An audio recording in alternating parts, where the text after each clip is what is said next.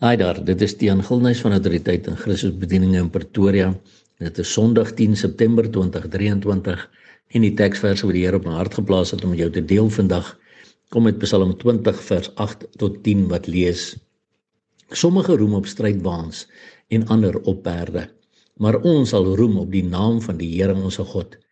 Hulle het in mekaar gesak en geval, maar ons het opgestaan en ons weer opgerig.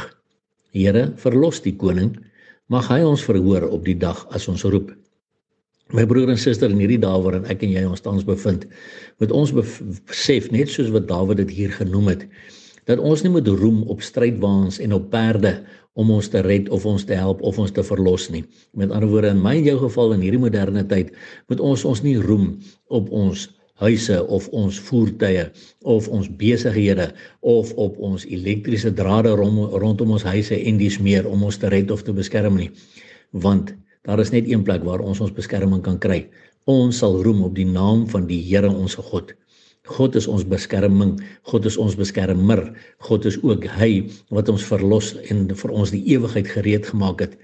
Nou hulle die wat roem op strydwaans en op perde hulle het in mekaar gesak en geval Maar ons het opgestaan en ons weer opgerig. Nou hoekom het hulle in mekaar gesak en geval? Want hulle het besef hulle fisiese goed kon hulle toe nie red nie.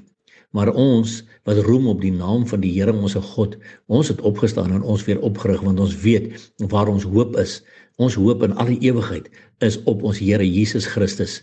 En daarom eindig Dawid hier in vers 10 om te sê Here verlos die koning. En weet jy wat my broer en suster, vandag is ek en jy ook konings en priesters vir ons Here. So Here verlos die koning en mag hy, daai hy is met die hoofletter H, mag die Here ons verhoor op die dag as ons roep. En weet jy wat?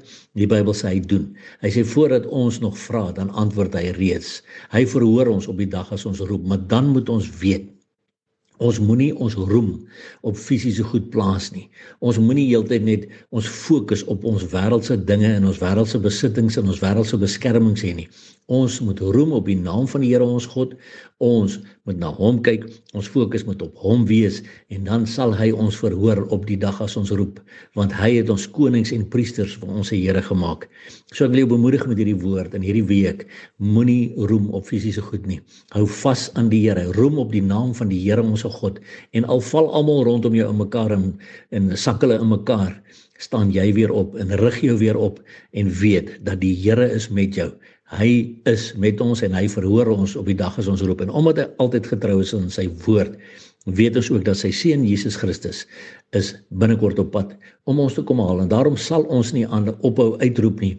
Maranatha, kom Here Jesus. En onthou Jesus Christus is baie lief vir jou. Seën